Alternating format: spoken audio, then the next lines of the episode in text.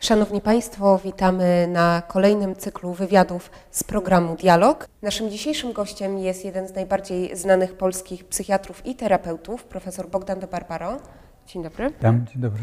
E, Umawialiśmy się tutaj drogą mailową i komunikatory, Facebooki, wszystkie rzeczy, które wykorzystujemy na naszym telefonie, zapośredniczają naszą komunikację.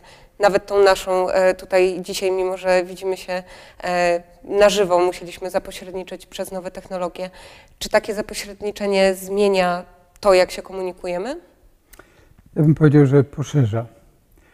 Y, Bo z jednej strony są różne pułapki związane z tą technologią, czy z tym sposobem kontaktowania się, a z drugiej strony no, nie ma co ukrywać, że to jest w znacznym stopniu ułatwienie i jakby pani miała do mnie pisać listy albo telefonować, ja w dodatku nie mam telefonu stacjonarnego, więc byłby kłopot, no to by to trwało i prawdopodobnie y, szukając pani nie miałbym jak do pani zadzwonić, by nie trafić na y, Plac Szczepański 1, tylko na ulicę Szczepańską 1. W związku z tym y, przy całej przy całym niebezpieczeństwie tych komunikatorów warto najpierw oddać im cześć i powiedzieć, że, że to jest w znacznym stopniu w różnych sprawach ułatwienie i przydatność ewidentna. A zagrożenie w takim wypadku, o którym wspomniał pan profesor? Myślę, że zagrożeniem jest y, komunikacja taka, która się sprowadza do, do, te, do tej technologii. Że tak jak teraz rozmawiamy, widzimy się, odczuwamy się, możemy być bardziej, powiedziałbym, su, subtelni w rozmowie. Natomiast y, komunikacja przez SMS-a czy przez jakieś obrazki no jest y, spłaszczeniem. Jest, y, jak powiedziałem, do takich doraźnych spraw wygodna, szybka, można szybko porozmawiać także z kimś, kto jest na drugiej stronie świata, ale niebezpieczeństwo jest takie, że ubywa subtelności, ubywa interakcyjności, ubywa tego, co, co związane jest z tak zwanym kontaktem bezpośrednim. Wydaje mi się też, że to, że możemy używać tych komunikatorów i możemy używać internetu, pozwala nam podtrzymywać te relacje, które umykają nam w trakcie dnia, czasu, a także są gdzieś zapośredniczone między kontynentami, nawet jeżeli ktoś gdzieś wyjedzie. Czy pan profesor w swojej pracy raczej doświadcza tego, że ludzie komunikator wykorzystują właśnie częściej do tego, żeby podtrzymać relacje, czy one nie są tak bardzo istotne jak te na żywo? Są, są istotne wtedy i w tym sensie są istotne y, korzystnym tego słowa znaczeniu, y, kiedy to jest uzupełnienie. Na przykład jeżeli jest pacjent, który potrzebuje intensywnej terapii, takiej na przykład cotygodniowej i wyjeżdża za granicę, to wtedy pozwalamy sobie na, na sesję tak zwaną skype'ową. I wtedy jest utrzymana ta ciągłość. Ale rozmowa w cztery oczy, czyli w bezpiecznych czterech ścianach gabinetu także, jest czymś innym niż y, poprzez patrzenie w ekran. Ale rozumiem, że Pani pytanie dotyczyło także sytuacji no, rozłąki rodziny i możliwości y, rozmawiania. Teraz mój, mój syn i wnuk są w Berlinie i dla mnie wielką radością jest możliwość popatrzenia na 16-miesięcznika, y, który się do mnie uśmiechnie. No to mam radość na cały dzień. A przecież y, y, gdyby nie ten, y, gdyby nie ta technika, czy ten iPhone, to bym tej możliwości nie miał. Mamy dzięki iPhone'owi też taką e, możliwość poznawania nowych ludzi i tutaj e, nie wiem, czy pan profesor słyszał, ale myślę, że bez problemu zlokalizuje pan, e, do czego służy ta aplikacja, czyli aplikacja Tinder, e, która pozwala nam na praktycznie sekundę wybranie partnera i zastanawiam się, czy z perspektywy psychologa e, takie zapośredniczenie relacji i taka możliwość powiedzmy wyboru partnera e, no właśnie nie spłyca naszych relacji, nie stawia ich pod ścianą w pewien sposób. No, ta sytuacja jest złożona, bo jeżeli traktować e, te aplikacje jako sposób na, na szybki, przygodny, nie wiadomo czy bezpieczny seks, no to to jest pułapka. E, I to jest e, fragment zjawiska bardziej ogólnego, to znaczy tego, co można by określić jako rozłączenie eros od agapy. rozłączenie kontaktu erotycznego czy więzi erotycznej od więzi uczuciowej, tej, która właśnie się zawiera w określeniu y, przyjaźń czy uczuciowość głębsza. I w tym sensie powiedziałbym, miłość jest zagrożona. Miłość pojmowana nie jako let's make love w znaczeniu szybki seks, tylko y, zadbajmy o relacje, postarajmy się, żeby relacja była głęboka, żeby respektowała wzajemnie potrzeby, żeby była pogłębieniem e, wzajemnych uczuć, żeby była poszerzeniem wzajemnych krajobrazów. W tym sensie tego typu aplikacja no, e, redukuje miłość do seksu. Jest to takie, chciałbym się powiedzieć, ponowoczesne zjawisko, w moim przekonaniu w znacznym stopniu niebezpieczne. Ale jeżeli e, traktować te aplikacje randkowe jako szansę na spotkanie, takie, które potem będzie pogłębione, takie, które nie będzie redukowane tylko do zaspokajania potrzeb biologicznych, to może być dla wielu ludzi y, nieśmiałych, niepewnych, nieumiejących nawiązać kontaktu takiego bezpośredniego w jakiejś przypadkowej interakcji, to będzie szansa. Szczerze mówiąc, nie znam się dokładnie na tych e, randkowych aplikacjach, ale potrafię sobie wyobrazić, że, że jedne bardziej skłaniają do spotykania się i tego spotkania przez duże S, a inne służą do zaspokojenia potrzeby seksualnej, czy redukując y, y, uczuciowość, czy redukując przyjaźniowość do, do seksu, no to wtedy no jest to pewien rodzaj zubożenia. E, w aplikacji okaże się, że ja się e, bardziej znam na tych aplikacjach. Nie, nie dziwię się, to, bo e, różnimy się pokoleniowo chyba poważnie. Mm, myślę, że nie aż tak bardzo.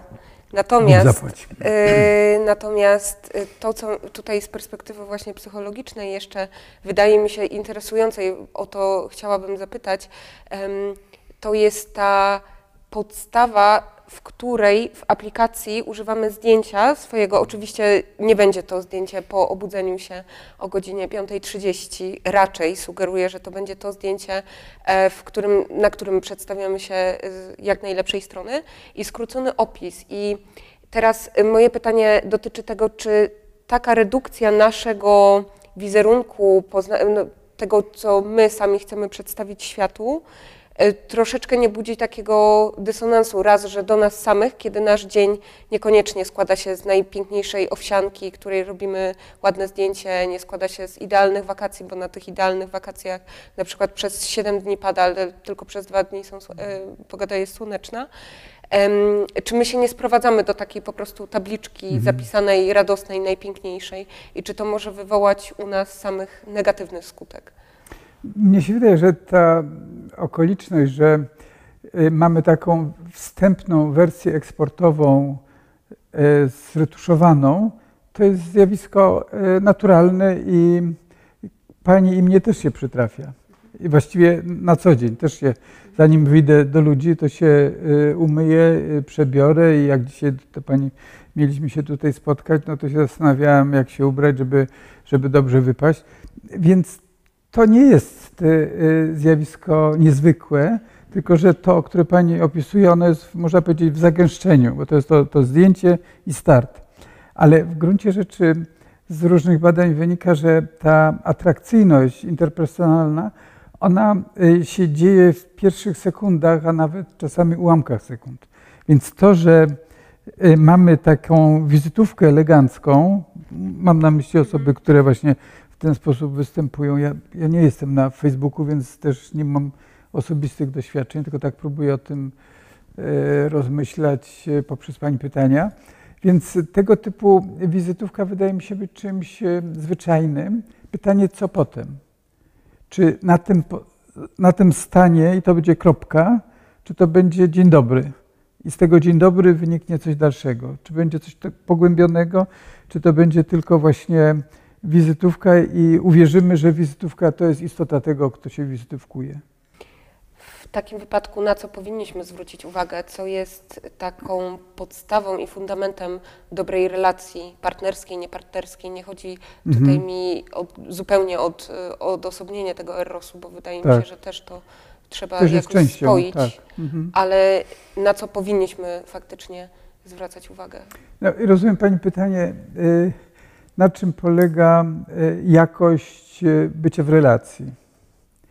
To y, znowu, chcąc nie chcąc, będę musiał się odwołać do takich słów patetycznych, ale powiedziałbym, że rzecz dotyczy tego, na ile dialog dwóch osób jest bogaty, pogłębiony, na ile w tym dialogu jest miejsce na zaciekawienie, na szacunek, na uważność wzajemną, na dowiadywanie się od drugiego, na to, że ten drugi, otwierając się wobec mnie, e, wzbogaca mnie i ja jego wzbogacam jakimś takim krajobrazem wewnętrznym. Więc mi się wydaje, że to jest coś niezwykle atrakcyjnego, jak, jak się uda. A wtedy się uda, kiedy jest, powiedziałbym, rodzaj wstępnej życzliwości. E, Inność e, zaciekawia mnie, a nie budzi mojego niepokoju. To jest to pytanie bardziej ogólne, którego zresztą e, w świecie dzisiaj bardzo doświadczamy. To znaczy, czy obcy, obcy w takim szerokim tego słowa znaczeniu, niekoniecznie obcy, że będzie innej rasy, innej religii, innego języka, tylko obcy w sensie nowy. E, Czy on będzie mnie zaciekawiał, czy ja będę się na niego otwierał i będę dbał o bezpieczny dialog, czy też będę się go wystrzegał, będę wzbogacał się w uprzedzenia, będę niechętny, bo on jest inny. To jest, em, można powiedzieć, dialog będzie tym, co wzajemnie otwiera. A jeżeli chodzi o wzbudzanie tej ciekawości, mamy skalę y, chyba rosnącą nadal rozwodów w naszym społeczeństwie. Czy to wynika, albo może wynikać z tego, że my tak naprawdę szybko się nudzimy i ta ciekawość nie jest y, dalej dostarczana nam przez te drugie osoby, czy wtedy rezygnujemy i po prostu dosyć szybko wychodzimy z relacji? Czy też szybciej, czy też nie można tak stwierdzić, bo może się okazać, że y, małżeństwa lata temu nie były wcale udane. No, e, rzeczywiście dzisiaj jest inne przyzwolenie społeczne na rozwód. Można sobie powiedzieć, że z jednej strony e, dzisiaj rozwiodą się te osoby, które żyją we wzajemnym e, cierpieniu i zranieniu i agresji i pogardzie. I to będą takie osoby, które pół wieku temu by się nie rozwodziły, bo nie było społecznego przyzwolenia.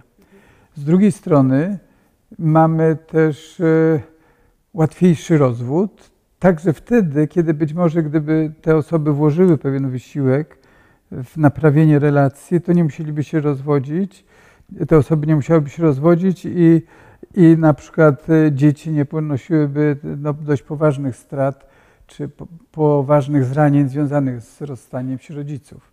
Czyli e, dwie skrajności. Są takie e, rozwody, które dzięki temu, że jest przyzwolenie, redukują przemoc, cierpienie, pogardę. I są takie rozwody, których by nie było, bo nie było przyzwolenia społecznego, a nie byłoby także dlatego, że byłby kłopot z zatrzymaniem tej, tej równi pochyłej. Na, nawiasem mówiąc, tych rozwodów e, owszem przybywa, ale nie tak szybko. Nie tyle dlatego, że, że przyzwolenia nie ma, tylko dlatego, że ludzie łączą się w pary, nie zawierając małżeństw. W związku z tym przy, przybywa y, tych par, które tworzą związki, mają dzieci, właściwie zakładają rodzinę, ale nie muszą się rozwodzić, żeby się rozejść. W takim wypadku ostatnie zapytanie dotyczące tego, czy my w sieci, skoro mamy pewne przebodźcowanie, mamy bardzo dużo nowych interakcji, łatwo je zawrzeć, można mówić o takim zjawisku samotności, Mhm. takiego zupełnego wyobcowania od tego, że te relacje tak naprawdę są wirtualne. Czy to się zdarza, czy zdarzają się pacjenci z tego typu problemami? Samotność jest e, zjawiskiem coraz bardziej powszechnym. Nie, niedawno czytałem taki artykuł w e, amerykańskim piśmie psychoterapeutycznym. Badano dwie piąte Amerykanów cierpi na samotność, czy skarży się na samotność w, w ankiecie. Więc to nie jest e, sytuacja wyjątkowa. I z tego punktu widzenia można mówić, że z jednej strony, jak ktoś jest samotny, to wejście w sieć tworzy pewien substytut niesamotności i jest wsparcie. Z drugiej strony, jeżeli by nie było tej sieci, to możliwe, że ten ktoś wyszedłby przed komputera i poszukałby relacji tej autentycznej, tej, w której jest to kontakt osoba-osoba, a nie ekran-ekran. Więc no, z drugiej strony można powiedzieć, że, że ponowoczesność jakoś sprzyja samotności tak pojmowanej jako niemożliwość czy niedostatek relacji głębokich. Bo można się rozrywać. Słowo rozrywka samo za siebie mówi. Można biegać od atrakcji do atrakcji. Można naruszać intymność, na przykład poprzez te różne Facebooki i inne metody, przy pomocy których się obnażamy i obnażen, obnażonych możemy oglądać. Obnażonych nie, nie w sensie koniecznie fizycznym, tylko psychologicznym. Rozumiem. Bardzo serdecznie dziękujemy.